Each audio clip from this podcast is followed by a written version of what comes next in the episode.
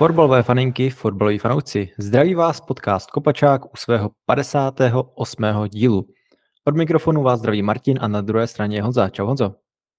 Čau Martine a zdravím naše pravidelné posluchače. Dneska si povykládáme o českém národním týmu. Je to téma, které jsme tu řešili už eh, vlastně relativně nedávno, během posledního srazu s Jáchymem. Snažili jsme se tak nějak pobavit i o Šilhavým, a myslím si vlastně, že to bylo před tím srazem a oba dva jsme měli spíš takový ten postoj, že bychom Šilhavýmu ještě dali tu šanci, respektive jsme nevěděli uh, o někom, kdo by ho mohl nahradit a takovéhle věci a prostě nám to ještě nepřišlo zase tak hrozný a byly tam nějaký důvody, proč jsme se ho zastávali. No ale Honza tady tohle nezastává a ten je proti Šilhavýmu dlouhodobě, tak uh, myslím si, že bude zajímavý se tady o tom dneska pobavit.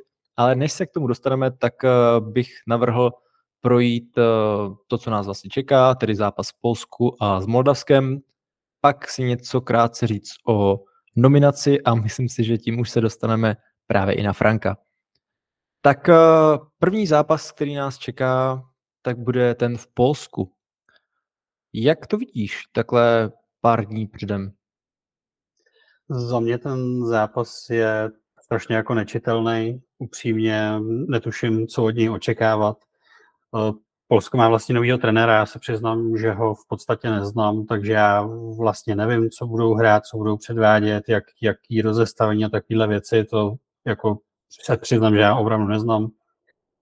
Já předpokládám, že to bude hodně nepříjemný soupeř a to, když pominu to, že to je prostě stále jako kvalitní, kvalitní tým plný jako dobrých individualit, tak oni prostě budou mít už na krku a pokud chtějí mít aspoň nějakou jako hypotetickou šanci na nějaký postup, tak oni musí za každou cenu vyhrát, takže předpokládám, že oni do toho zápasu vletí na plný koule, budou, budou do toho řezat, pojedou naplno a čekám, že by ten zápas mohl být jako divácky relativně atraktivní. To, jak jsem říkal, ta sestava je pořád jako silná, v podstatě v každé linii za to Polsko hraje nějaký hráč ze, sil, ze silné ligy, no, to pěti lig, určitě individuálně. Si myslím, že stále má Polsko lepší fotbalisty než my, takže nám, nám jako nebude zbývat, než prostě si to defenzivně odbránit, hrát poctivě, hrát naplno, a protože my, my jako individuální kvalitou tým jako Polsko prostě nepřehrajeme. A navíc je tam stále samozřejmě faktor Levandovský, což i přes pokročilý věk je neuvěřitelně kvalitní hráč, jeden z nejlepších na světě pořád a naopak, my když se podíváme na tu naší defenzivu, tak neříkám, že dostáváme nějak jako extra moc gólů, ale nepůsobí na mě nějakým úplně pevným dojmem a navíc ta obrana určitě nastupí v nějakém jiném složení, než hrál poslední zápasy, protože na srazu není LK37, takže je otázka, jestli se bude stále hrát ve stejném rozestavení s těmi třemi stopery nebo nebude. Já si teda přikláním k tomu, že spíš bude, ale celkově takhle jako na úvod říkám, jsem docela zvědavý a úplně jako nevím, co od toho zápasu očekávat.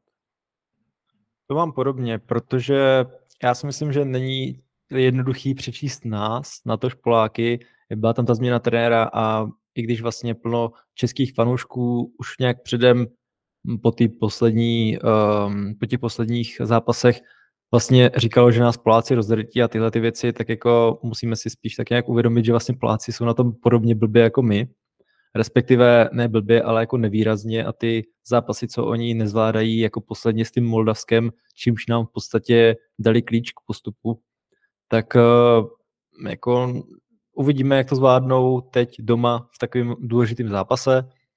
Důležitý asi tady říct, že Česko má výhodu v jednom že má zápas k dobru. Pokud Poláky porazíme, tak eh, není vlastně moc co řešit.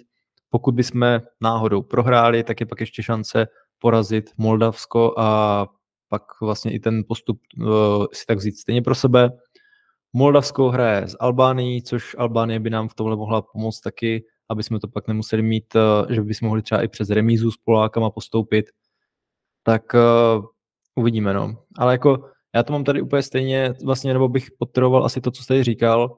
Ono jako fakt se těžko předvídá, co Poláci budou na hřišti dělat. Ano, je tam ten Levandovský, ale na druhou stranu on teď jako taky neměl úplně nějakou mega super formu, dlouho golově mlčel.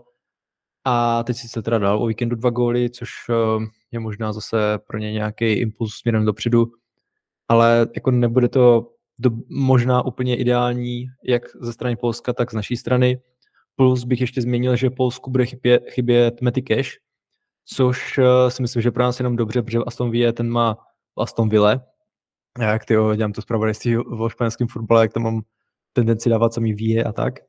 Tak uh, ten má taky dobrou sezónu, tak si myslím, že bude rovněž chybět, ale jako fakt to strašně těžko predikuje. Já bych doufal, že naši hráči do toho dají maximum, Poláci, od nich se to taky čeká a co se stane pak, uvidíme. Ale jako já bych celkem věřil, že tam neprohrajeme. Uh, faktor Metikash určitě důležitý, je to super hráč a uh, hlavně pro tu podporu té ofenzivy je velice důležitý, což, což může být nějaká chyba, otázka, kdo ho, kdo ho se stále nahradí.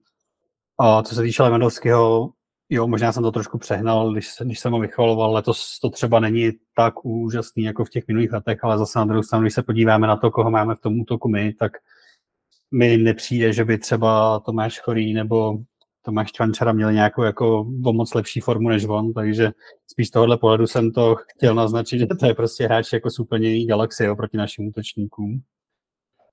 Dobře, tohle přirovnání beru a nic jsem v podstatě neřekl.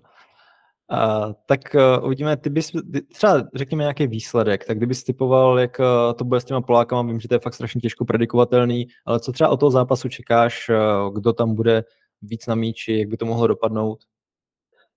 Jak jsem říkal, já čekám, že Polsko do toho zápasu vletí, pojede fakt jako naplno, bude chtít útočit, bude ovlá, ovládat tu hru, bude diktovat tempo hry, bude aktivnější a my můžeme hrozit z protiútoku, takže já čekám, že by pan Šilhavý měl nasadit nějaký jako rychlostnější typy do toho zápasu.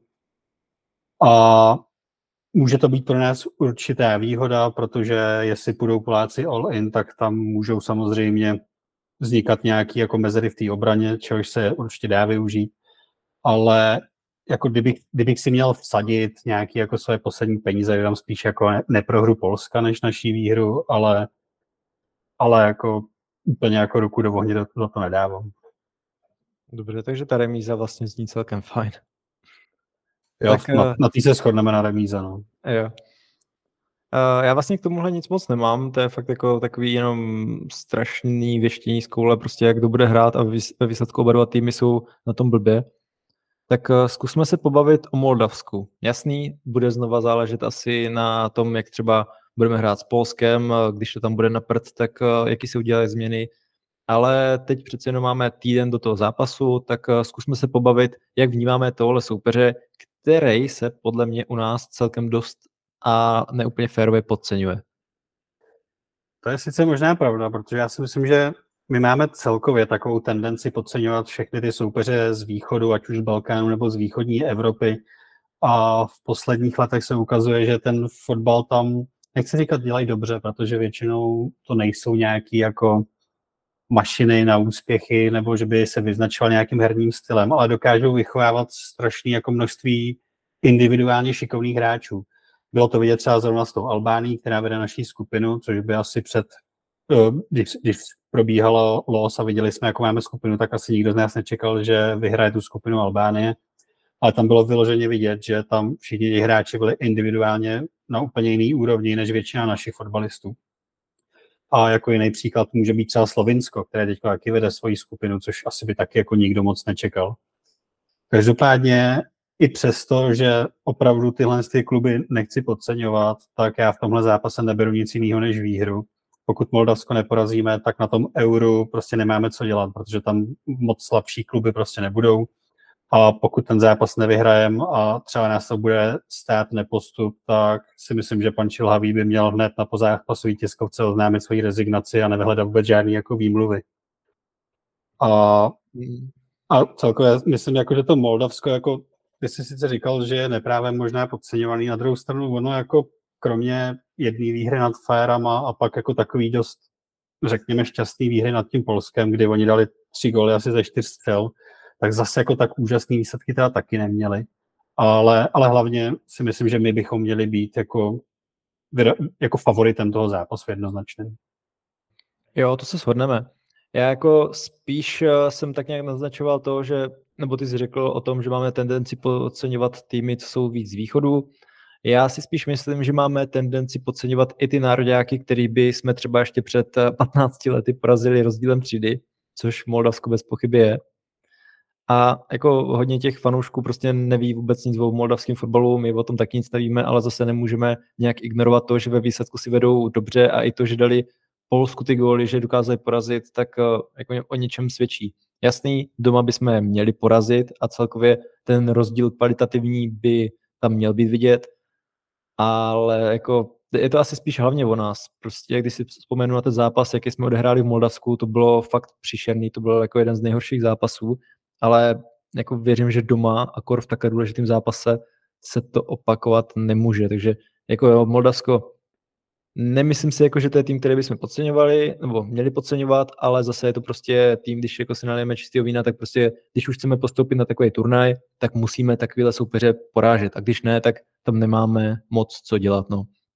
A souhlasím, že kdyby náhodou se stalo, že postoupíme a Moldavsko by nás porazilo, tak si myslím, že ten tlak na hlavu Franka by byl ještě větší. Ale o tom se asi pobavíme nějak později, o tom, jak eh, by to bylo v jakých, no, v nějakých různých scénářích. Tak eh, ale vlastně tady tyhle ty dva další zápasy jsme tak nějak prošli, respektive shodli jsme se, že s Polskem eh, by to nějak mohlo jít, ale prostě ten zápas s Moldavskem, ten jako bereme jenom za tři body a v podstatě by nám to mělo stačit. Tak uvidíme, no, máme takovou luxusní celkem pozici na to, jak to bylo minule bídný a to právě díky tomu Moldavsku. Um, tak asi rovnou skočíme na nominaci. Ty pravidelně nemáš úplně dobrý pocity z eh, té nominace.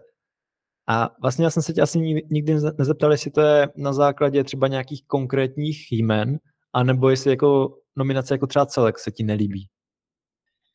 Těch faktorů je tam víc. Já dlouhodobě si myslím, že, nebo takhle, já když začnu s tou aktuální nominací, tak vlastně pan Šilhavý je u týmu už tak dlouho, že já si u každý jako té nominace říkám, že mě to nemůže rozhodit nebo překvapit. A do jisté míry to jako docela platilo, protože podle mě nominoval vždycky úplně stejně divně. Já neříkám, nechci vyloženě říkat, ty jsi špatně nebo dobře, protože většinou jako to jádro nějakým způsobem by tam bylo asi dost podobný a bude se to tam jako lišit v určitých jménech. Ale když, když to toho trošičku jako víc zabrousím, tak já si myslím, že Šilhavý dlouhodobě nominuje svoje oblíbence a ne hráče, kteří mají formu. A to mě osobně vadí. Já chápu, že práce u reprezentace je trošku jiná než, než u klubu. Ten, ten trenér nějak jako nemůže extrémně vštípit nějaký herní styl, musí do určité míry spolíhat na nějaké mechanismy třeba z klubů, ale ačkoliv vůbec teď do toho nechci tahat nějaký klubismus, tak si myslím, že v podstatě, když člověk přestoupí do Slávě, tak jako je, jed, je jednou nohou v reprezentaci, protože na ten, na ten klubismus a na, na ty jako mechanismy si myslím, že ten šilhavý sází až moc, což je hlavně u té Slávy a opět říkám, jako já nejsem slávista ani Spartan, takže je mi to jako de facto úplně jedno. Ale když se koukneme na tu nominaci, jak třeba dlouhodobě jezdí David Douděra a je tam znovu. A je to hráč, který prostě pořádně nehraje. Když hraje, tak nehraje dobře. A vlastně vůbec si nemyslím, že je to hráč, který by měl být jako materiál pro repre. A hlavně, když se podíváme, jakým způsobem třeba Jindřich Trpišovský dotuje sestavou, tak mě reálně by zajímalo, eh, kdy naposled se na hřišti v jeden moment sešli prostě provod, masopust, douděra a Tomáš Holeš, když, a třeba můj mír chytil, když vezmu teď těch pět nebo šest stávistů, kolik tam aktuálně je, protože on tu sestavu tak, taky točí furt, takže oni těch mechanismů podle mě za stolik mezi sebou mít prostě nebudou. Ale to jsou věci, které mi vadí obecně, ale pak je to spíš o tom, že, bys, že vždycky tam jsou nějaký jména, se kterými já prostě jako nesouhlasím a já nechci jako znít jako takový ten typický hater, jako jsou na, na sociálních sítích, kdy se jdou vždycky všichni vyzvracet na ten post té reprezentace, to já zase jako nedělám. Jen prostě de facto fakt v každé té nominaci vidím nějaký jako, nechci říct hlouposti, ale věci, které jako nedokážu pochopit.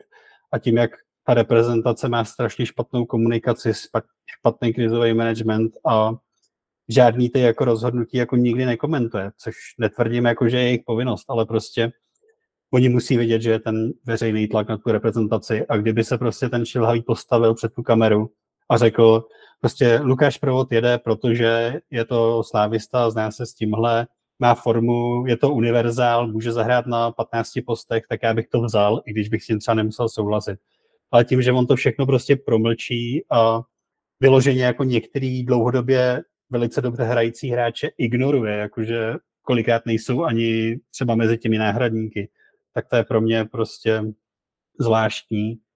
A pak se ještě jako až budeme řešit jeho, asi dostaneme k tomu jakoby upřednostňování některých hráčů na úkor jiných a nějakých jako problémů v kabině a že pro ně je jednodušší prostě toho hráče nepovolat a vyřadit, než, než s ním tu situaci řešit. A to si myslím, že vzhledem k tomu, že my nejsme nějaký jako extra fotbalový národ, který by měl na každý post čtyři, čtyři top hráče, jako má třeba Francie, tak si myslím, že by se tohle to mělo zvládat líp a jinak. Jo, tomu rozumím. Uh, já chápu, že ty to bereš hodně i z toho pohledu, že vlastně sleduješ třeba Plzeň a vidíš, že ti hráči někteří mají reprezentační formu, jako měl třeba na začátku sezóny Pavel Šulc nebo prostě Kalva, který hraje dlouhodobě dobře a pak jsou místo nich takový hráči, kteří třeba kolikrát i nehrajou. Já jako většinou uh, tu nominaci beru tak, že nějak beru, když uh, je tam ten základ, který jezdí pořád. Chápu, že někteří hráči tam jsou nominovaní, i když aktuálně nehrajou, ale to je spíš kvůli tomu, že se jim dlouhodobě třeba zarepredaří nebo mají ten kvalitativní potenciál tak velký oproti ostatním. Ale je fakt, že třeba teď u toho Douděry jsem se taky trošku divil, přece jenom není to hráč, který by za reprezentaci měl něco odehraný a teď eh, vlastně myslím i poslední dva zápasy seděl, to si nejsem jistý, ale právě moc jako příležitostí nedostával teď, tak eh, mě to trošku jako překvapilo, že třeba jde na úkor některých jiných a spíš mi to i překvapilo kvůli tomu, že vlastně on není ten, u kterého bych čekal, že bude mít takovouhle pozici. Jo? Že já chápu, že on chtěl šilhavý nějak udržet ten tým a nominoval plus minus teď stejně jako posledně. To jako nějak ještě dokážu pochopit, ale zase si myslím, že mělo by být nějaký to jádro a pak nějací ti hráči, kteří by to měli doplňovat na základě aktuální formy a Douděra zrovna třeba není ten hráč, který bych jakoby typoval, že bude tvořit to jádro. Jo, ale jako to nechci se tady nějak jako navážet do Douděry, on má, myslím, čtyři starty a jako potenciál má za mě, ale Alkor, jako ještě my nemáme moc hráčů na tu jeho pozici, ale celkově jako já ti rozumím, jo? já to jenom asi hrotím trošku z nějakého jiného hlediska, že mně to je tak nějak jedno, kdo tam bude, když ten základ bude stejný a pak nějak rozumně doplněný. Je ale fakt, že kolikrát se tak jako divím, kdo tam jede. Uh, jsou pak takový hráči, u kterých si říkám vyloženě, jako co tam dělá, jako třeba když Jurečka začátku sezóny neměl formu. Naopak jsem se zase třeba zastával kritiky Kuchty, který v těch předešlých uh, reprezentačních zápasech ukázal, že na tom hrotu má co dělat a že ta bojovnost tam je cítit tak jako tohle jsem nějak tak bral, ale je fakt, že když se to takhle nabaluje a i ta Slávia, že tam je až tak někdy cítit, tak uh, chápu, že to některým fanouškům nesedí. Jo, jako zase jsem si na druhou stranu říkal, já kdybych byl trenérem reprezentace a předtím bych trénoval nějaký klub a měl bych tam x hráčů, o kterých vím, že jsou dobří, dobře se mě s nima pracuje, dobře se mě s nima komunikuje, vysvětluje se jim ty věci, tak bych je asi jako taky upřednostňoval před nějakýma jinýma. Ale asi by to mělo být vždycky jenom do nějaký míry a je fakt, že když už jako je to takový na hraně, tak je fajn to komunikovat ven. Jo? Já jako fakt úplně myslím si, že se dá nějakým způsobem obhájit úplně kdokoliv, kdo v té sestavě je, ale musí se to komunikovat ven. Jo, jako nemáme tolik hráčů na tomhle postu, jo, bereme, že teď to místo nemá, ale z nějakého dlouhodobého hlediska prostě s tímhle hráčem tady počítáme, vidíme ten potenciál, jo, jako něco takového. Nechci, aby se obhajoval jako nemusí se prostě kecat o úplně každém hráči z té nominace, ale prostě myslím si, že jsou dlouhodobě kritizovaná jména, která by si možná trošku uh, zasloužila o to, aby se ta společnost okolo nich jako nějak uklidnila, jo? že prostě fakt zápas, co zápas, nebo teda nominaci, co nominaci, se řeší prostě stejní hráči, anebo hodně podobní, pak se řeší ten, co nejede a takovéhle věci, tak je to někdy až takový, až zbytečně negativitu vytvářející. Jo, Rozhodně, tak poslední v podstatě jako dvě sezony v kuse se řeší Alex Král, že jo, to už jsme si všichni zvykli. A to i přesto, že pak začal hrát a podstatě jako jeho nominace byla víceméně opodstatněná, tak stejně se dál řeší. Teďko jako nejvíc mi asi jako trend foku na téhle nominaci přijde právě ten Douděra, ale jako dobře si poznamenal to, že je to zrovna post, který nemáme nějak jako extrémně výborně obsazený, takže do určitý míry se dá asi jako pochopit ta nominace. Na druhou stranu, ty si třeba říkal, že chápeš, nebo že, že se třeba Šilhavýmu lépe pracuje s těmi slávisty, že některý zná a že se s ním, a ty si zmínil, že se mu s nimi třeba jako lépe předávají informace a komunikuje. A to si myslím, že je právě jako obrovský jeho problém, protože on by neměl dokázat komunikovat jenom s těma, se kterými chce a se kterými mu to jde, ale prostě ten reprezentační trenér by podle mě měl být fakt jako manažer a ne trenér. A měl by dokázat víc každým. Jakože já neříkám, že se všichni musí milovat a chodit spolu po zápasech na pivo, ale to prostě není náhoda, že už několik hráčů z té reprezentace se prostě ozvalo, že je tam a je vidět, že je tam něco špatně. A je možný, že si to třeba už jenom nepamatuju, ale já si nevybavuju, že by jako se vyloženě bouřili hráči proti trenérovi v reprezentaci.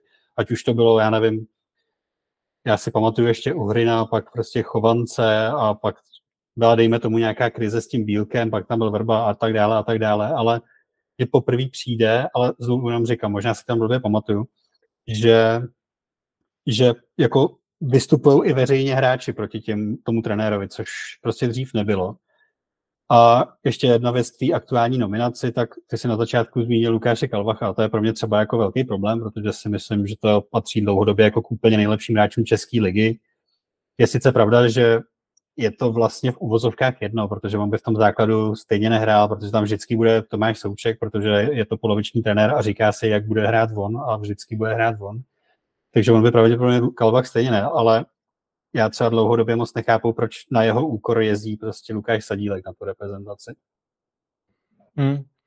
Jo, jako já tomu třeba rozumím, jo, jako zase to beru tak, že provod by byl, nebo že zrovna na téhle pozici máme velký zastoupení, není to jenom o těch záložníkách, ale teoreticky tam dokázat, že zahrát Holeš, Krejčí, prostě máme strašný přetlak na tomhle postu, tak možná to asi bych ani neřešil. A ještě bych se jenom vrátil k té tvým myšlence o tom, že, mana, že by měl být trenér reprezentace spíš takový manažerský, měl by umět komunikovat.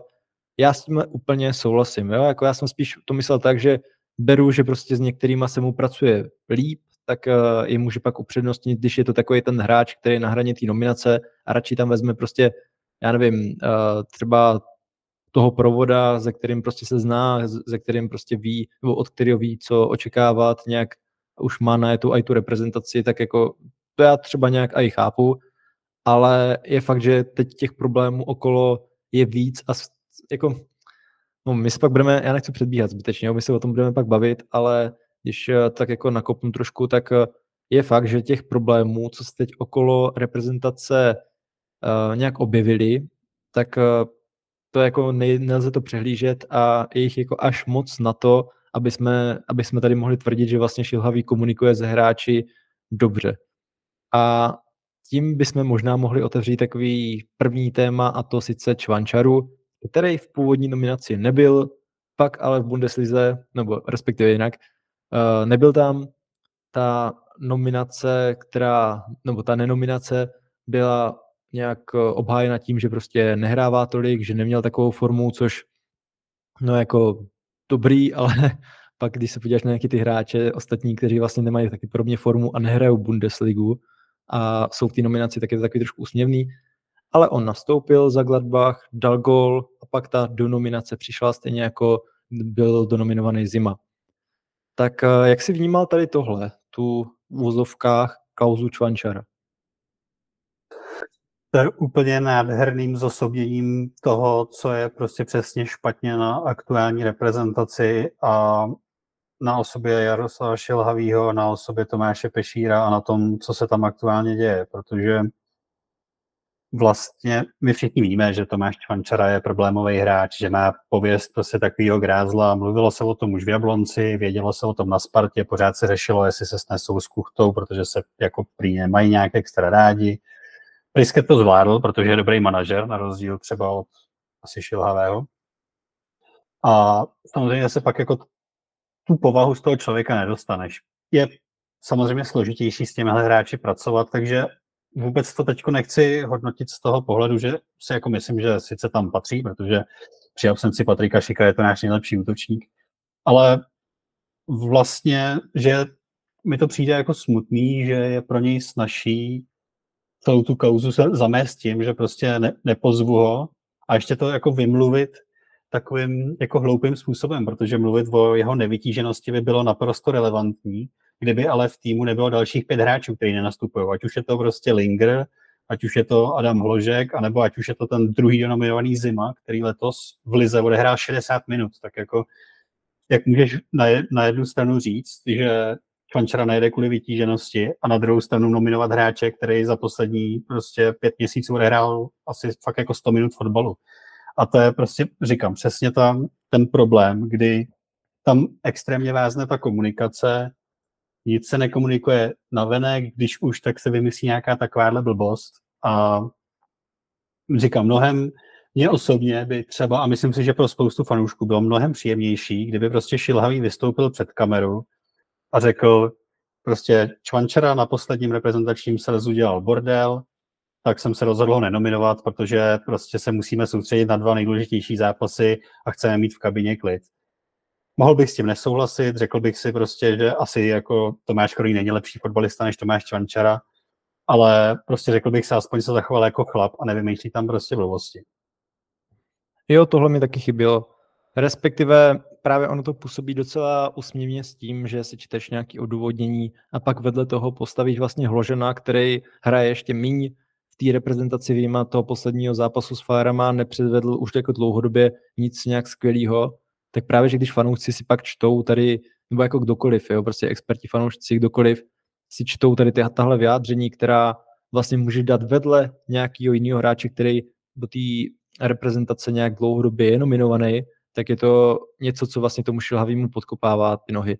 Jo, já jako bych pochopil úplně stejně jako ty, že by vystoupil, řekl s Čvančarou jsme se nepohodli, něco tam stalo, nebo prostě dobrý nějak to jako vysvětlit, nějak i trošku diplomaticky, tak eh, že nejde, pak mě ale přijde vlastně úplně trapný, že i když tam víš, že je nějaký problém a nějak jako dokážeš ještě, ještě pochopit, že tam nejde, tak eh, že pak přijde ta situace, že prostě ty ho donominuješ. Jo? Což mi přijde takový šílený, že kdyby ho alespoň nedonominovával, tak by si také nepodkopával nohy. Jo? Je to prostě na základě jenom toho, že on dal gol a byl by asi jako šilhavý za většího vola, nebo já nevím, ale tohle mě třeba zrovna taky mrzelo, respektive je to takový ten protiargument tomu se ho nějakým způsobem zastávat, protože tohle zase jako nezvládl.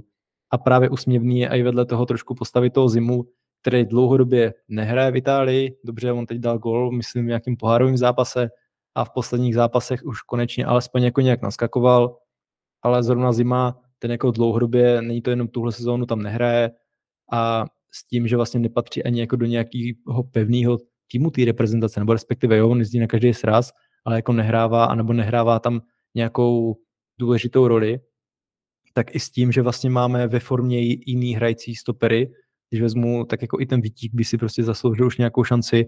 Zmiňuje se už nějakou dobu Panák, který je teď jedním z nejlépe vlastně jevících se stoperů naší soutěže, tak eh, to mně přijde takový, jako víc co, ty prostě něco nominuješ, pak něco jakoby tvrdíš o těch hráčích, kteří tam nejsou a je to úplná blbost a pak se vlastně podkupeš takhle, že prostě donominuješ hráče, ze kterých máš problém, protože nehrál, a pak druhýho, který vlastně vůbec nehraje, i když si absenci toho prvního odůvodňoval právě tím, že nehraje. To je taková blbost. A to no, jo, přesně, to je ono, na tom se úplně shodneme. Já tady hlavně jako to, co teď říkám, tak to ani tak nemyslím, že bych jako na tisíc procent stál za tím, že tam musí být švančera, respektive znovu říkám, myslím si, že při absenci Šíka by tam měl být útočník číslo jedna, ale jako kdyby tam byl nějaký takovýhle problém, tak bych a, a měl bych k tomu vysvětlení, tak řeknu OK, chápu. Ale a, a hlavně já jako ještě jako vyloženě k tomu Čvančerovi, tak já samozřejmě souhlasím s tím, no, myslím si, že by v kabině měla být nějaká hierarchie. Čvančara prostě tam bude hrát pár zápasů, je tam prostě půl roku s cestou a na tom posledním srazu údajně měl prostě nějakým způsobem před celou kaminou vystoupit proti Součkovi, což asi prostě nemůžeš prostě před spoluhráčema seřvat kapitána, prostě když jsi jako 22 letý cucák, který tam nemá nic odehráno. Takže říkám, jestli tam byly nějaké problémy, tak to dokážu prostě nějakým způsobem pochopit, protože chceš mít v té kabině před důležitým zápasem klid, chceš mít vyvětráno, chceš mít prostě sledovaný účty a ne, aby se tam na sebe prostě na straně koukali dva hráči. Ale, ale říkám, alfa, omega a úplně jako něco co šíleného je právě ta, ta komunikace toho všeho. A nejhorší na tom je, že my tady řešíme zrovna tenhle specifický případ, ale ono těch případů je dost pravděpodobně jako asi víc, když se že podíváme teď dlouhodobě na to, co se tam jako děje, jako ať už je to prostě Antonín Barák, ať už je to Patrik Šik, který veřejně jako vystoupil proti Šilavýmu v rozhovoru na sportu a dlouhodobě ho vlastně jako víme, že ho kritizuje. Ať už to byl Darida s Kadeřábkem, o kterých se mluví, že oni vlastně kvůli jako Šilhavýmu skončili jako dost předčasně v reprezentaci, protože oni jako nepřestali kvůli tomu, že by jako nebyli už nominovaní, ale prostě jako nes, nesouhlasili asi jako, nebo bylo to odůvodněný rodinnými důvody, ale špitá se v zákulisí, že skončili kvůli tomu, že prostě nechtěli hrát pod Šilhavým, tak to je prostě, znovu říkám, to jsou všechno, ať už prostě Šik, Barák, Darida, Kadeřávek, to jsou všechno na českou reprezentaci nadstandardní hráči. A my si nemůžeme dovolit prostě, aby se jako během jednoho reprezentačního cyklu nasrala prostě celá osa týmu, protože to by bylo, to, to byly prostě čtyři hráči, kteří by nor, pod jiným trenérem hráli základ.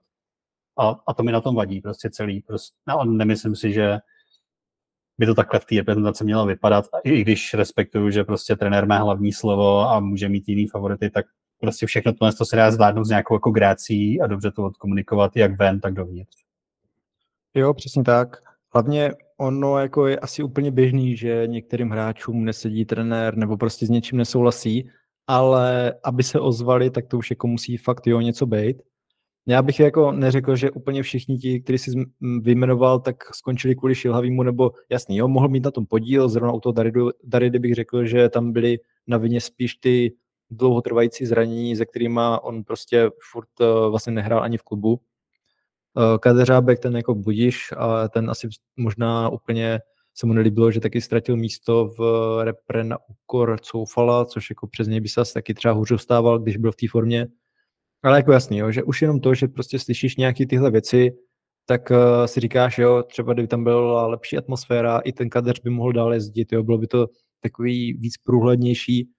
A pak jako i když se ozve někdo jako třeba ten šik, a pak když se ozve někdo jako ten šik, tak uh, je to takový, že si říkáš, jo, že tenhle hráč je vlastně, no dobrý, on teď jako nehrává, že jo, ale ale je to v podstatě hvězda potenciální naší reprezentace. Když bude zdravý, tak jako hrát bude, budeme se na něj nějak spolíhat a že si jako tohle dovolí, když on vlastně nemá mít nějaký jakoby důvod, tak eh, je to už vlastně na zvážení, jo? že chápeš prostě toho baráka, který nehrál v nějakých zápasech, chápeš Čvančaru, který prostě byl nějak jako mimo svůj post, nebo jako taky byli upřednostnění nějací jiní hráči, ale třeba ten šik, jako že už se ozve, to už jako taky je takový divný. A já jako nějak beru, že v té reprezentaci můžou být uh, hráči, kteří úplně tam sedí svou mentalitou a prostě dělají tam i tu dobrou kabinu a pak takový, kteří jsou víc uh, takový, jak to říct, třeba ambicioznější možná, to je to dobrý slovo, že jsou hráči jako právě ten Šik, Darida, Čvančara, kteří prostě dobrý můžou být v některých, uh, jako, to je možná blbý takhle házet Daridu třeba vedle Čvančary, že můžou být prostě takový složitější, ale zároveň jsou to prostě typy, který chtějí vyhrávat, chtějí nějak hrát a když jako vidí věci, které se jim očividně nelíbí, takže se ozvou, tak to není jako vůbec špatně. Tam je důležité si to nějak vysvětlit, že prostě po špatném zápase jsou chlapi na sraní, řeknou si něco špatného, tak jako dobrý, může se to stát, ale právě o to je tam právě někdo jako ten trenér, který to má pak uklidňovat, nějak vysvětlit, mm, nejenom těm hráčům, ale i médiím, aby tam nebyla kolem toho ta zlá nálada, nebo jak to říct, protože teď jako fakt vidíme, nebo píše se o tom úplně všude, že ta reprezentace je rozhádaná, že nedrží při sobě, že tam máš prostě skupinky hráčů, máš tam součka, proti němu si prostě někdo dovolil něco říct a tyhle ty věci. A to nikomu nepomáhá a už vůbec ne důvěře v Šilhavýho. A nevím, jestli o tomhle chceš ještě něco říct, anebo půjdeme na případ Barák? Jako asi nic extra specifického. Jediný co, tak jak jsi říkal, ono, když se prostě prohraje a dlouhodobě se hraje špatně, tak vlastně si ani nemyslím, že je nutně špatně, že ti hráči vystoupí a něco řeknou. já jsem fotbal hrál, ty, ty jsi taky, takže víš, že když se prostě něco posere, tak si, to, tak si prostě na tom hřišti řeknete, že jste ovada, že jste to posrali, nadáváte si, ale potom zápase prostě vyříkáte si to, smázne se to, dáte si pivo a je klid, ale tam chce prostě toho nějakého mediátora a ne jako očividně už to slovo dneska řeknu po 54. ale ta komunikace je prostě ohromný problém a můžeme přejít na baráka. Já bych jenom ještě zmínil, že ona je jako fakt v pohodě, že tam je někdo takový klidnější jako souček, který prostě třeba jde na to tím směrem, že jo, musíme být lepší, jo, zvládneme to a tyhle ty věci držíme při sobě, ale pak jako je v pohodě, když je prostě ten protipol a řekne, že to vlastně není tak, nebo jako někdo jako třeba Čvančera řekne, že to není až tak růžový. Ale tím se můžeme dostávat právě k Barákovi, který měl mít problém po té jarní nějaký kvalifikaci, ve který on nehrál, měl říct, prostě měl právě nějaký nesouhlas, právě Pešír to nazval, že uh, si připadali, že si o nich myslí, že jsou to úplně debilové nebo něco takového. Barák teď v týdnu se ozval, protože Šilhavý vlastně na tiskovce řekl, že situace ohledně jeho nominace se neposunula, nebo respektive situace s ním se neposunula. Barák měl potřebu se vyjádřit, prý měl volat hned po poslední výzvě, což byla uh, před tím měsícem, a měl chtít vysvětlení, proč uh, vlastně nebyl nominovaný, že jaký interní předpisy porušil a tyhle ty věci a nebyli mu to prej schopni říct. Ten rozhovor s Barákem, zkuste si ho někde najít, uh, je to fakt docela zajímavý.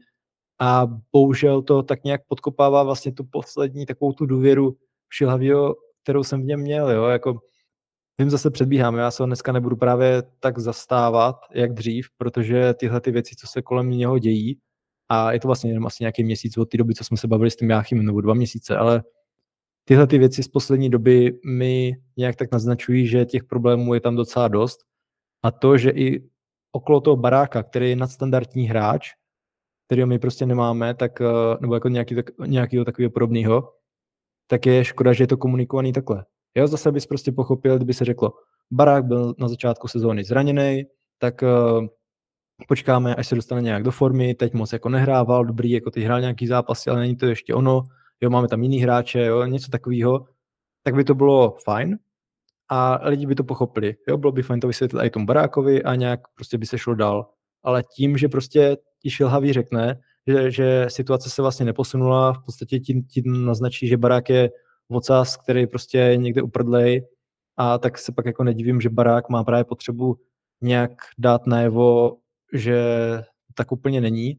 A já jsem ten rozhovor celý přečetl a v podstatě jsem tak nějak jako změnil názor, nebo on už se měnil tak nějak postupně, ale právě tohle byla asi taková ta poslední kapka a od té doby už moc za Frankem nestojím. No.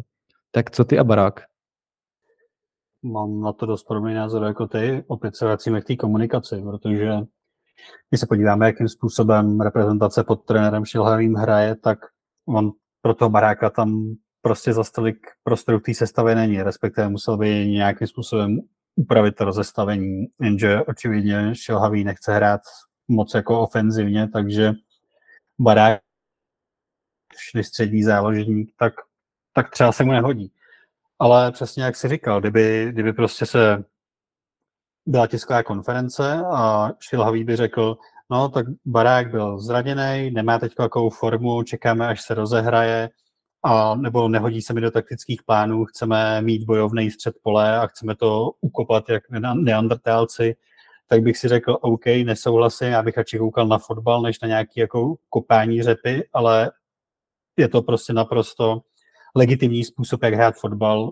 Mourinho s tím vyhrál nespočet titulů, proč by to nemusel, nemusel nemohl udělat šilhavý. Říkám, furt bych si o něm myslel svoje, ale pochopil bych to. Jenže to se nedělo. Místo toho on furt jenom blží o tom, že se teda asi jako něco mezi nima stalo, ale nikdo neví co, protože se to jako nekomunikovalo.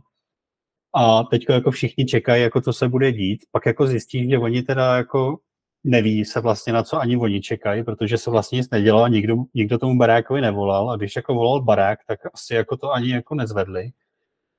Navíc se, já třeba, můj názor z toho rozhovoru byl takový, že jako moc dobrou práci ani neodvádí jako manažer reprezentace Tomáš Pešír, který jsem to teďka moc jako nepochopil, co je jako jeho úkol, nebo proč to dělá zrovna on.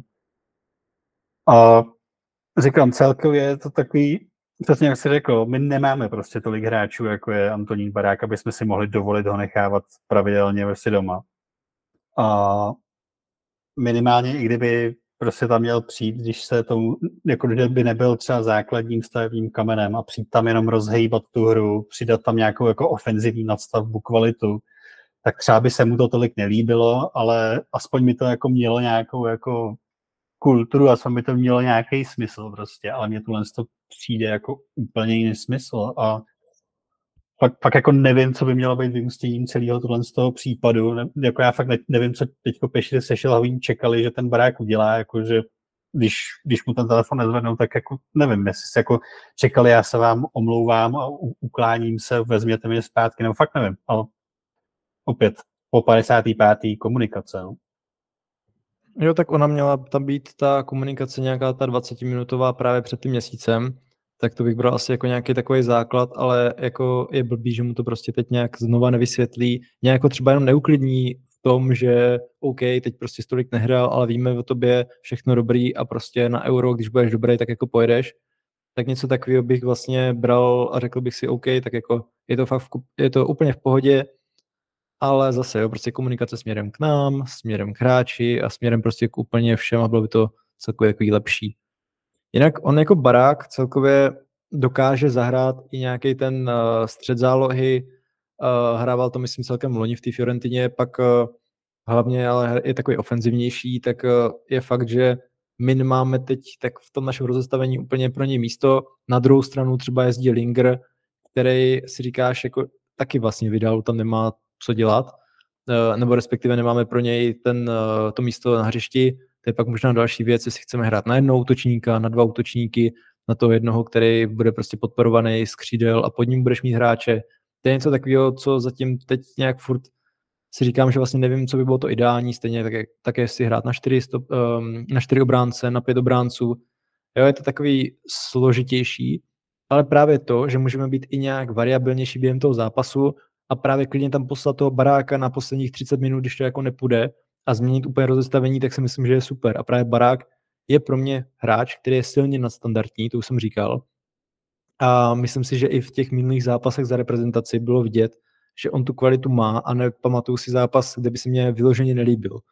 Jo, on třeba dříve hrával na úkor Vaška Černýho, což jako byla taky blbost, prostě ustupovalo se jiným hráčům, aby tihle dva prostě tam nenastoupili, uh, což jako dávalo smysl nějak, když prostě jsme chtěli ustoupit, aby prostě jsme hráli na dva útočníky, nebo naopak, aby jsme vlastně hráli úplně bez křídel tak uh, nevím, no, přijde mi to takový zvláštní, zrovna u toho baráka si říkám fakt, že to je škoda, protože já ho mám jako takový toho oblíbenějšího hráče do té doby, než byl vlastně takhle vyřazený, tak uh, byl to jeden z mých nejoblíbenějších reprezentantů. Myslím si, že on je zrovna ten typ, ze kterým bychom měli počítat z nějakého dlouhodobého hlediska a když bude zdravý, tak by měl jezdit. Jo, beru fakt znova, jo, to zmíním, že prostě teď nehrál, vlastně poslední zápas byl na lavice, předtím hrál s Juventusem, tak jako dobrý, ale mělo by se to prostě komunikovat. Jo, jako je blbý, že to prostě zmiňujeme tady pořád dokola, ale ve výsledku je to alfa a omega. Trošku mě to připomíná naši politickou scénu, kde v podstatě ta komunikace směrem k lidem je taky jakoby šílená, že jakože dobrý fiala je nějaký rádoby milý a no, ježišmarja, to nevím, jestli tady vůbec zmiňovat, ale v podstatě asi víme, že ta komunikace právě naší politický na naší politické scéně není úplně nejideálnější a něco takového mně přijde, že vlastně vidíme třeba i od toho Šilavýho, že on je rádoby takový hodný chlápek a já ve, výsledku věřím, že on je sympatiák, že je v pohodě a asi bych si s ním pokecal raději jak s nějakým vocasem, ale nebo třeba s vrbou, nebo s někým takovým jakoby impulzivnějším, nebo kdo dává uh, víc najevo nechuť, ale musí prostě tam být nějaká profesionalita a říkám si, že on už je u reprezentace tak dlouho, že možná už je to takový trošku přižitější z jeho strany a nemá už takový ten správný nadhled, který by asi na té své pozici měl mít. Ta paralela s tou politickou situací se sice nabízí, ale do toho bych tady taky radši teď nezabrušoval. Ale jo, určitě je ten vztah vyčerpaný, to souhlasím, že prostě třeba před třemi lety by, no před dvěma lety by to asi jako mohlo vypadat jinak ten tlak na něj je čím dál větší. On samozřejmě není hloupej a jestli vidí něco na internetu nebo noviny, tak si musí být vědom toho, že jako úplně extra velkou podporu nemá. Mají možná tak od, od Fouska, což nevím, jestli je úplně dobře, ale, ale je to tak. To možná ještě jenom na oko. No. A ty, ty si naznačil, že nevíš vlastně, jaký by mělo být to správné rozestavení a jak by měli hrát, ale horší je, že on to pořádně, pořádně podle mě neví právě ani šilhavý, protože jako to 3-4-3 nebo 5-3-2, nebo já nevím pořádně, co to bylo, protože on to vypadá prostě divně, tak mu očividně nefungovalo, ale stejně se toho nějak držel, když na to neměl hráče. A říkám, já celkově z těch jeho zápasů jsem měl často prostě takový pocit, že on vůbec jako neví, co dělá a jenom jako doufá, že nějak udrží nulu a někdo se ukopne a dá gol a to prostě je jako asi fajn, když jsi San Marino, ale myslím si, že my bychom měli mít trošku jako vyšší ambice, než jenom doufat, že nedostaneme góla. Jo, rozhodně. Hlavně my můžeme tu soupisku, nebo soupisku spíš jako nominaci do zápasu měnit i podle soupeře. Máš prostě soupeře jako právě to Moldavsko, kde očekává, že se bude dominovat, tak je blbost hrát na tři stopery, radši to můžeš dát trošku ofenzivnější když to máš hráče jako třeba Barák, nebo dobrý, jako neříkám, že byl třeba k dispozici, ale jako takhle nějaký potenciál, uh, tak uh, nebo jako myslím teď uh, tu, ten zápas v Moldavsku, jsem takový popletený, teď uh, na ten domácí bych taky očekával, že to bude takový otevřenější a ofenzivnější, protože my bychom měli Moldavsko přejet herně. Máme lepší hráče, tak uh, věřím, že můžeme nastoupit s jinou sestavou, s jiným rozestavením, než právě třeba proti Polsku, kde to bude těžší, kde se dá očekávat, že oni do toho budou víc šlapat. No, jako je, je tam místo pro víc typů hráčů a nemusíme se vlastně omezovat, kor, když my vlastně jsme v situaci, že nemáš 11 hráčů, kteří by byli na tom úplně ideálně, co se týká nějakého jejich eh, postavení v klubu a když vlastně zohledníš i tu kvalitu. Jo, jako máš tam Hložena, který je potenciálně mega kvalitní, ale v klubu nehraje. Máš tam nalevo, eh, na levé straně obrany Davida Juráska, který vlastně bude hrát, protože není prostě kdokoliv jiný, ale jako v klubu ty taky nehraje. A takových případů máš víc a je to celkem škoda, ale právě možná to nám umožňuje ten klub, eh, ten tým trošku proměnit a to jako i v rámci jednoho reprezentačního srazu. Prostě fakt budu úplně v pohodě s tím, když proti Polsku budeme hrát něco jiného než proti Moldavsku, když jsou to úplně dva jiný zápasy, dva jiní soupeři a dá se očekávat, že v tom jednom s Moldavskem budeme víc dominovat herně, než právě proti Polsku. Což právě je škoda, že se to takhle nezohledňuje u toho baráka, u takových, kteří by se minimálně do jednoho z těchto těch dvou stylů potenciálně hodně hodili. Jo, já k tomu mám akorát jediný point, když si právě vybavíme třeba ten poslední zápas s Farskými ostrovy, který jsme slavně vyhráli 1-0 nad státem, který je asi 180. v žebříčku, v žebříčku FIFA a 90% Čechů by ho nenašlo na mapě, tak když si vzpomeneme na tu hru, tak my jsme měli sice územní převahu, ale vlastně to v tom útoku bylo strašně zoufalý. Bylo vidět, že tam chybí jakákoliv prostě myšlenka.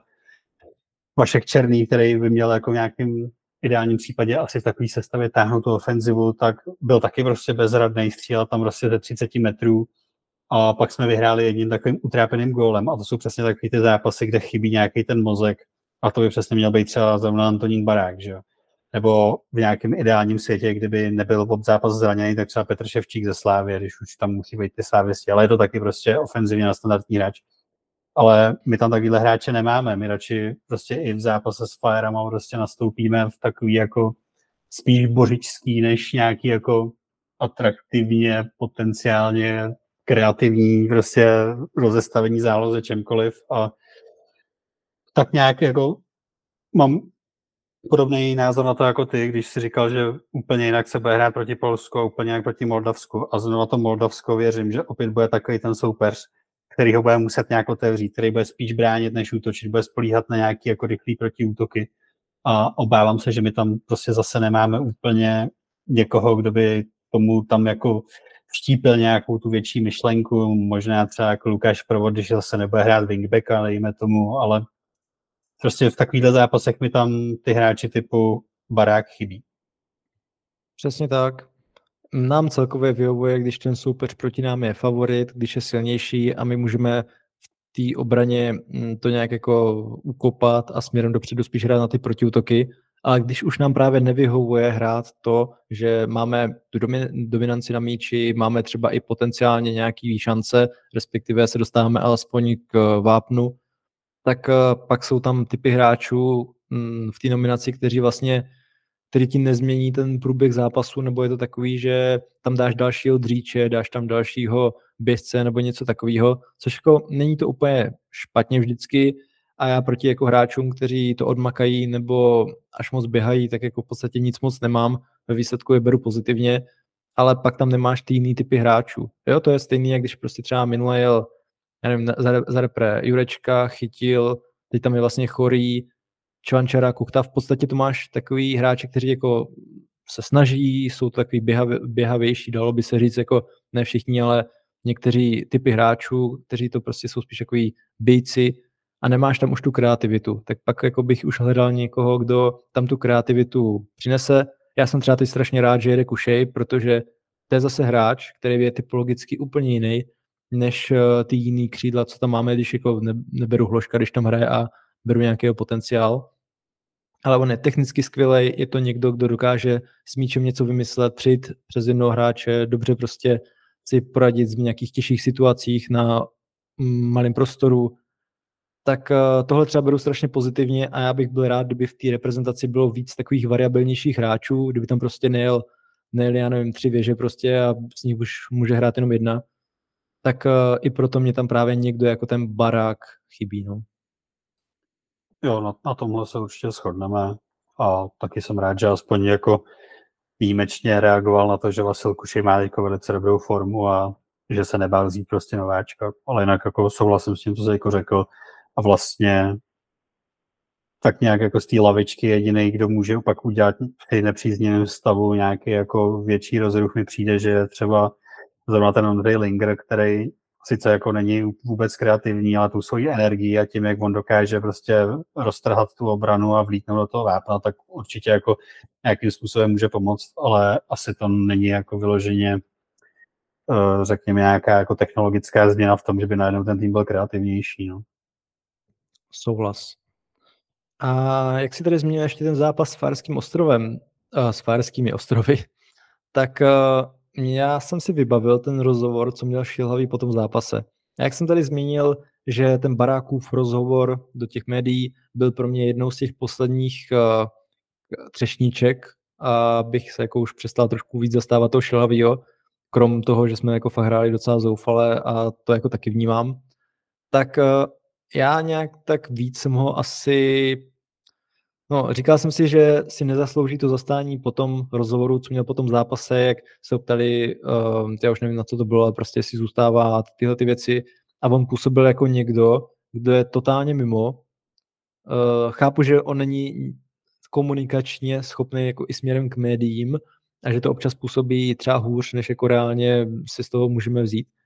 Ale v této situaci si myslím, že on musel být připravený na to, nebo měl ho jeho tým alespoň nějak připravit, že tahle otázka, ať už ten zápas dopadne úplně jakkoliv, takže přijde a že uh, bude muset nějak na ní reagovat alespoň trošku, uh, já nevím, jak to říct, ale prostě, aby to vypadalo aspoň do médií trošku víc cool, než uh, takhle odevzdaně, protože to, co on vlastně pak předvedl, tak to bylo takový blekotání, u kterého si řekneš, ty vole, on tam fakt jako asi už nechce být, jako on je úplně rezignovaný, prej má energii a tyhle ty věci, jo, což ti řekne vlastně pak, když má na to trošku klid, ale tohle mě jako trošku víc už jako od něj zamrzlo a říkal jsem si, že dobře, tohle je prostě trenér, který už jako je odepsaný, nemá nějakou tu podporu a aby ho vlastně pak musel Souček nebo kdokoliv jiný, i ten Fousek veřejně podporovat, tak jako beru nějaký zastání, ale zase do nějaký určitý míry. Jo, jako chápu, že ho prostě nevyrazili, že ho nechali na ty dva poslední zápasy,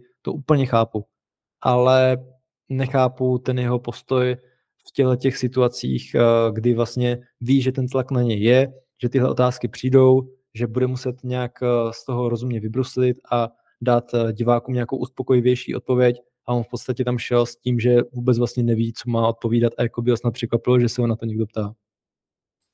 Jo, to bylo naprosto zoufalý, co tam předvedl, to jsem dodnes nechápu prostě, co se tam dělo, protože to je úplně přesný, to, co říkáš, protože ať ten zápas dopadl jakkoliv, tak musel naprosto přesně všichni vědět, že se na tuhle tu otázku někdo zeptá, protože tam ta kritika byla obrovská, že jo, po tom předchozím zápase a to, to muselo být naprosto jasný, že to bude první otázka, která padne a normálním světě by podle mě instituce typu Česká fotbalová reprezentace měla mít zvládnutý, no, oni musí mít prostě nějaký PR oddělení, který mu řeknou, hele, tady máš napsanou odpověď, zkusi to zapamatovat a něco takového tam řekni.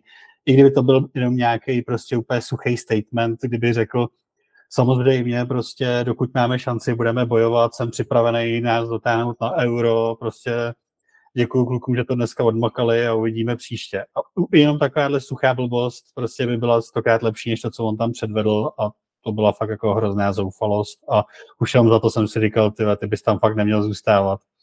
Ale zároveň souhlasím s tím, co říkáš ty, já asi jako dokážu pochopit, proč ho tam nechali na ty poslední dva zápasy. Já osobně si myslím, že kdyby to někdo prostě vzal nějaký interim na ty dva zápasy, že by jako oni zhůř ta reprezentace nehrála, Naopak by se tam podle mě mohl vyčistit trošičku to dusno, vyvětrat, dostat nějaký nový impuls.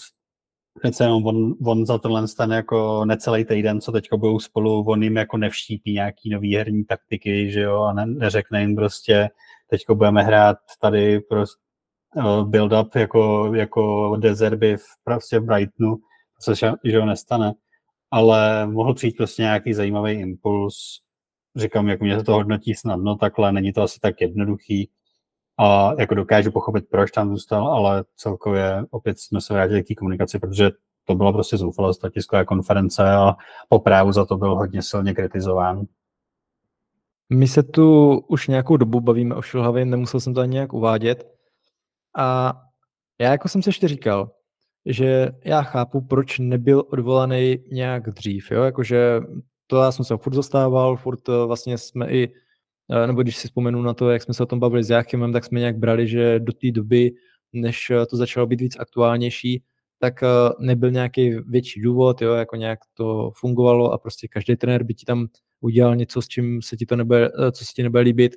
A když už začal tuhle kvalifikaci, tak aby už dokončil. Dobrý, pak přišly zápasy, které byly herně horší než ty předtím a celkově to nebylo vlastně dobrý po více směrech. Na druhou stranu máš tři reprezentační srazy během tří měsíců. V září, nějaký týden, v říjnu a i v listopadu, což je podle mě taková docela hodně blbá situace, když chceš změnit trenéra a hlavně, když chceš najít trenéra hodně rychle. Tady se vlastně ukázalo, že Svaz nemá plán B, že nemá vyhlídlou žádnou potenciální náhradu, nebo možná má a je třeba obsazená, nevím.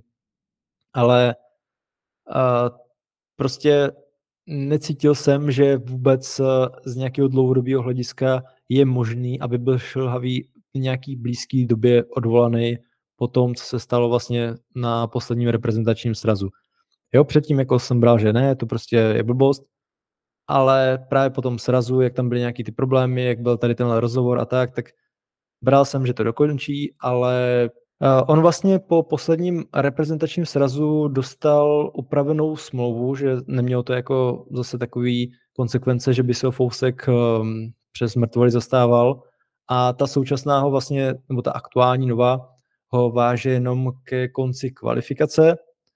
Tak eh, zase, když si takhle nad tím zamyslíme, tak je to taky nějaký takový alespoň signál k tomu, že není něco v pořádku a že musí šilhavý zabrat.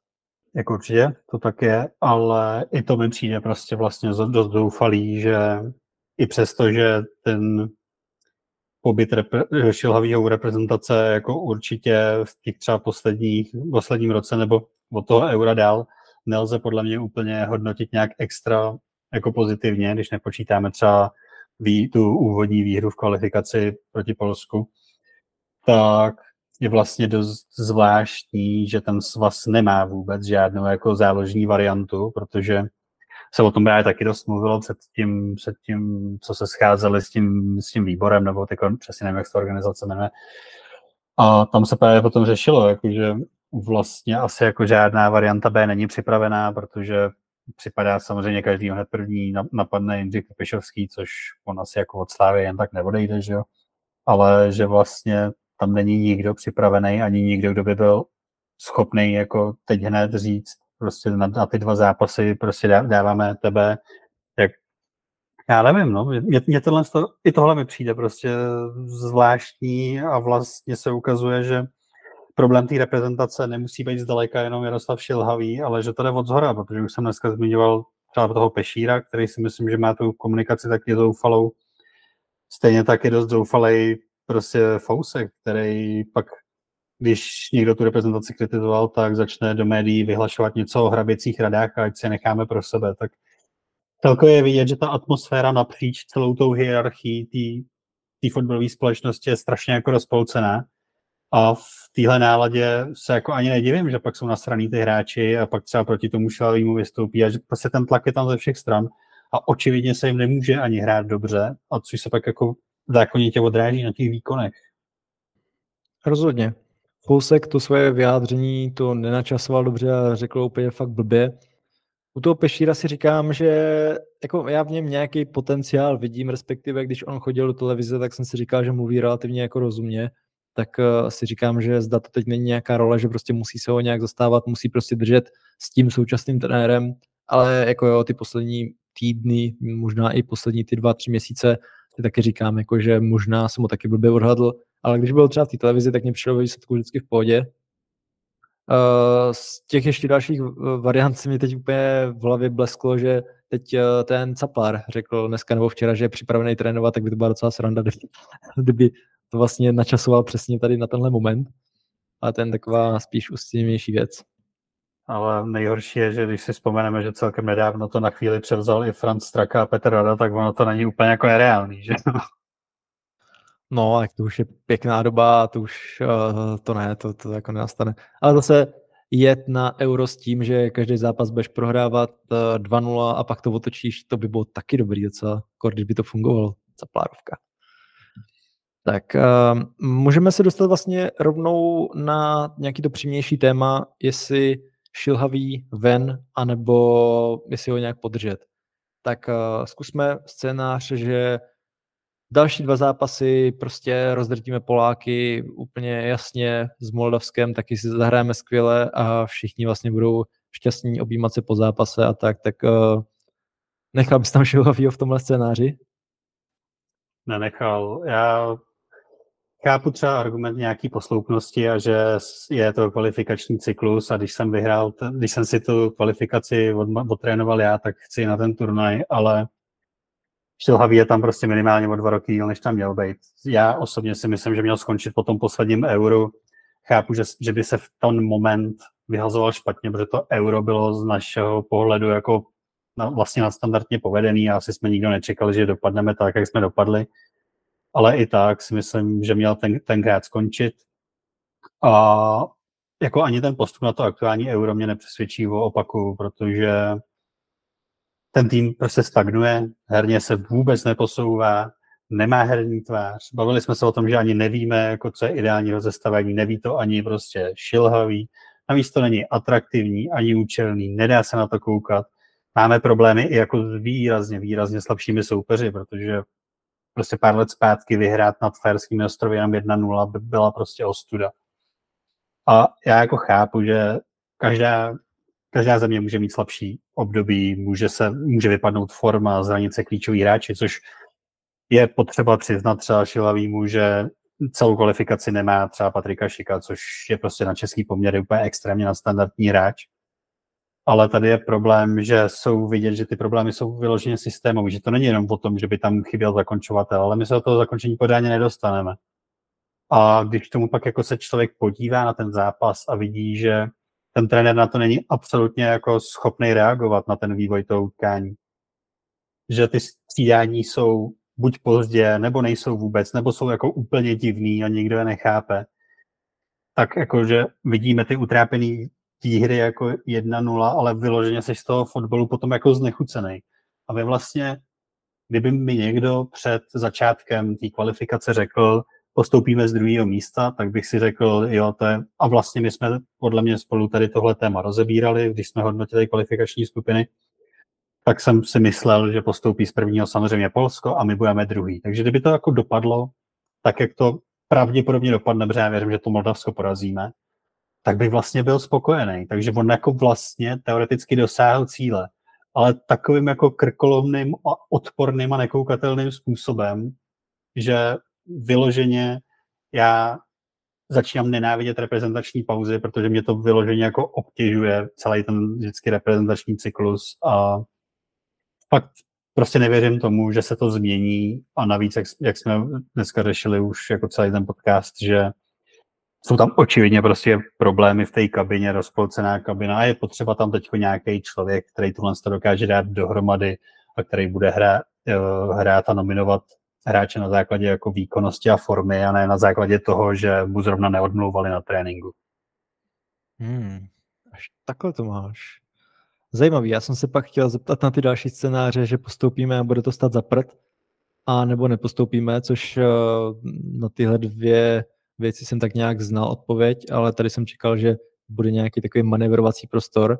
Takže u tebe vlastně teď aktuálně neexistuje žádný scénář, eh, při kterým bys chtěl po téhle kvalifikaci nechat šilhavýho u týmu?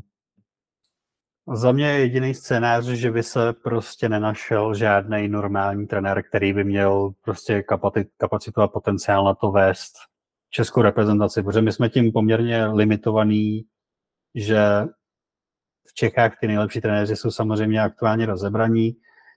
Já nevím, dřív se byly takový jako fantasmagorický nápady, že by to mohlo být třeba jako David Hořejš a takovýhle jako punkový hipsterský jména, což asi jako, já si prostě nemyslím, že ani Hořejš by hrál jako hůř, než to, co teď se předvádí. Ale pokud prostě v hypotetické rovině nenajdeme fakt ani trochu vhodného kandidáta, tak to je pro mě asi jako jediný scénář, na základě kterého bych jako když já, já fakt nevím, já prostě si nedokážu představit, že ten tým může dál pod Šilhavým fungovat a navíc už jenom kvůli tomu, že ta jako fotbalová veřejnost, novináři, fanoušci, všichni jsou prostě už proti němu, jakože i ti nejzarytější jako jeho podpůrci už vlastně podle mě dost jako se mění, tak já si nedokážu představit, no. že i jako on, no i ty třeba právě dneska jsme se zjistili, tak já si nedokážu představit scénář, kde by i on jako byl šťastný a měl klid na tu práci, aby mohl třeba předvést něco podobného, co předvedl na tom posledním euru. A vlastně, říkám, pro, pro mě aktuálně fakt úplně jako jedno procento šance, že by měl prostě zůstat, jinak si ne, myslím, že fakt je ten vztah prostě vyčerpaný a, a že, že, tomu, že hlavně on tomu týmu prostě nemá už co dát. No, já vlastně, jak tě tak uh, tě úplně chápu, tak nějak i s hodně věcma souhlasím, jenom něco vnímám asi jinak. Jasně, jakože kdyby to stálo za prd, a, nebo kdyby jsme nepostoupili, tak tam jako asi není moc uh, co řešit. A kdyby ty další dva zápasy byly takový, že postoupíme nějakou haluzí, v podstatě jak uh, když jsme si udrželi posledně tu šanci, že prostě Moldavsko obralo obody Polsko, tak uh, asi bych byl nakloněný spíš k tomu tu změnu udělat. Na druhou stranu, ty jsi vlastně dobře zmínil i to poslední euro. A já jsem po tom euro měl pocit, že naše repre je nasměrovaná dobrým směrem, ale pak právě ti hráči, buď to jim padla forma, nebo vypadli úplně jako třeba šik eh, kvůli zraněním. A myslím si, že tehdy, jak byl ten tým poskládaný, tak měl obrovský potenciál na to, i pod šilhavým nějak růst a mě to prostě dávalo smysl, říkal jsem si, jo, je to další prostě nějaká ta část kvalifikace, která půjde, ale už je to nějaká doba a je fakt, že od té doby mm, teď už jako je vidět, že Šilhavý nemá asi z dlouhodobého hlediska týmu co dát. Je úplně jasný, že ať už se stane cokoliv, i kdyby vyhrál euro, tak nebude pokračovat snad u repre.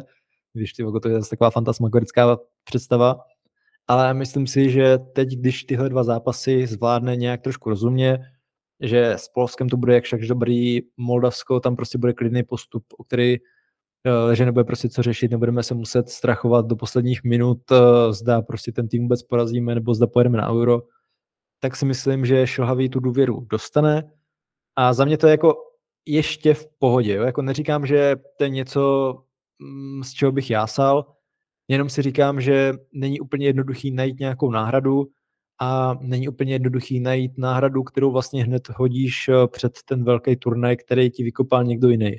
A já bych se celkem bál toho, že pak se první zápas na turnaj nepovede, máš tam prostě těžký soupeře, může to dopadnout jakkoliv, tak uh, pak by bylo takový to, no tak to už tady mohlo rovnou zůstat šilhavý, no jo, tak šilhavý to vykopal, oni ho takhle uh, odhodili, tak tady to takhle mají. Tak uh, tyhle ty věci já asi moc nechci, a myslím si, že pokud teda Šilhavý nějak odehraje rozumně ty poslední dva zápasy, tak by měl ještě zůstat na ten turnaj. Já jakože vím, že to jsou naše úplně jiné názory, ale já fakt jako teď nějak neberu, mm, nebo nevidím nějakou variantu dlouhodobou. Jo? Myslím si, že je fakt škoda, že s vlastníkou takového nemá. Bylo by docela trapný vlastně po téhle eh, reprezentační pauze dávat lidem najevo, že vlastně nevíš, jestli Šilhavý bude na turnaji nebo ne, když máte jenom vlastně tu smlouvu do konce kvalifikace. A nevím, no jako hele, pokud by byl někdo fakt vhodný, u kterého bych viděl potenciál na další roky, tak budíš. Ale já nevěřím, že někdo takový bude. Může to být prostě někdo jako Santuš, kdo by prostě obrovský jméno, uh, s Portugalskem vyhrál euro a pak v Polsku propadne. Může to být prostě někdo, kdo se fakt jako chytí a v té reprezentaci bude mít nějakou dlouhodobější vizi, ale momentálně já nevěřím, že náš uh, výbor je schopný nějakého takového kouče přivést a zaplatit. A spíš bych možná se upínal k tomu, že bude fajn to řešit až po euru, který vlastně skončí se se Šilhavým, ať už to dopadne jakoliv. Mm, jako naprosto chápu, jak to myslíš a asi je to jako naprosto relevantní a pádný argument, jenom říkám, já si nemyslím, že když to teď převezme kdokoliv, tak že by to mělo být jako výrazně horší, než to, co se tam jako děje teďko respektive vycházím z toho, jak vypadalo posledních x kvalifikačních zápasů. Samozřejmě ty krátkodobý turnaje jsou specifický v tom, že tam prostě ti stačí pár náhodných gólů a ty to euro můžeš vyhrát, že Řecko o tom může dodnes vyprávět, což teda se nestane, my to euro nevyhrajeme. Ale jakože se může opakovat to, co se stalo na posledním euro, protože tam zase jako herně, že bychom nějak dominovali a byli úžasní, to taky ne, ale těžili jsme z toho, že měl šik super formu a že jsme dokázali prostě nějakým způsobem ty soupeře odbránit, že jo. Takže to se samozřejmě na těch krátkodobých turnajích děje pravidelně, může se to stát, ale je pravda, že prostě, jak jsem říkal, to je za mě jediný pádný argument, že nebude vhodná náhrada za něj. Já si myslím, že by nějaký jako nebo takhle, přijde mi, znovu opakuju, zoufalý, že žádnou náhradu potenciální vytipovanou nemůžou mít, teď, ne, že nemají teďko. Myslím si, že jako kompetentní uh, výbor by tu náhradu jako minimálně v hlavě měl. Respektive asi všichni si že ho pomýšlí na Trpišovskýho, ale to asi jako ještě pořád si myslím, že se mu v té slávě líbí a myslím si, že tam má takové podmínky, že by mu je nenabídla teda ani reprezentace, protože Trpišovský vydělává víc než Šilhavý. Ale říkám, no, z těch men, co se teď uh, zmiňovali, tak jako já si třeba nemyslím, že Martin Svědík by byl horší varianta než, než Franko Šilhavý. Takže to si myslím, že je taková jako jedna z těch dostupnějších variant. A pak se mluvilo samozřejmě o tom, teďko mi vypadlo jméno. To ne, to, to si myslím, že to už je vyčerpáno, ale po, polský Tepišovský mu říkali, myslím, že s Rakovem vyhrál ten titul Pucháč, nebo jak takhle se jmenuje? Jestli nevíš. Jo, nevím, ale taky jsem o tom slyšel, no, to bych teď musel najít, ale to jsem jako taky slyšel a to mě třeba nějak dávalo smysl, no, jak to Haška jsem samozřejmě dal ze srandy, o tom jsme se bavili v naší soukromí konverzaci. No, jasný.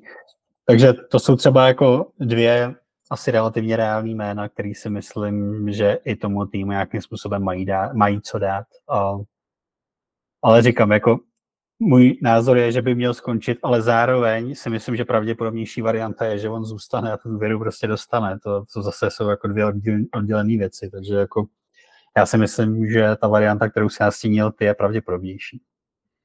No, já si hlavně myslím, že on, když zůstane, tak je reálný, že na tom turnaji to ve výsledku nebude vůbec špatný, protože nám fakt jako vyhovují ti silnější soupeři, může se tam uzdravit šik, může se to nějak dobře sejít, může se to ubránit, tak ve výsledku je možný, že vlastně ten turnaj mu může vyhovovat víc než takové kvalifikace, kde naráží na týmy, který bychom měli přehrávat a nezvládáme je přehrávat.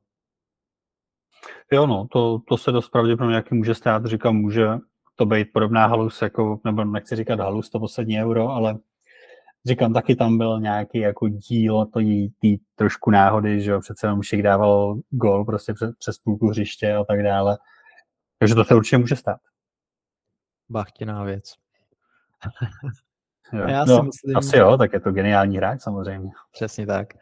Takže ve výsledku jsme v tomhle takový, že asi cítíme, že Šilhavý, když se to nějak ukope, nějak rozumně, takže zůstane u repre, nevidíme tam nějakou náhradu. Tak uh, jenom taková otázka ještě na závěr. Věří, že na euro budeme nebo ne? Ano, porazíme Moldavsko. Mm, dobře, tak jo, tak to máme tak nějak podobně. Já jsem ještě větší optimista s tím Polskem, ale uvidíme.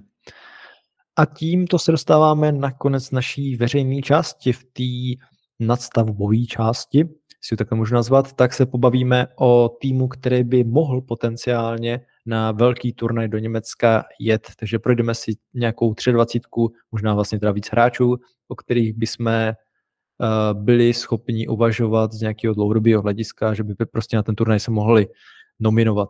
Tak uh, to jenom pro naše odběratele na herohero.co lomeno kopacak.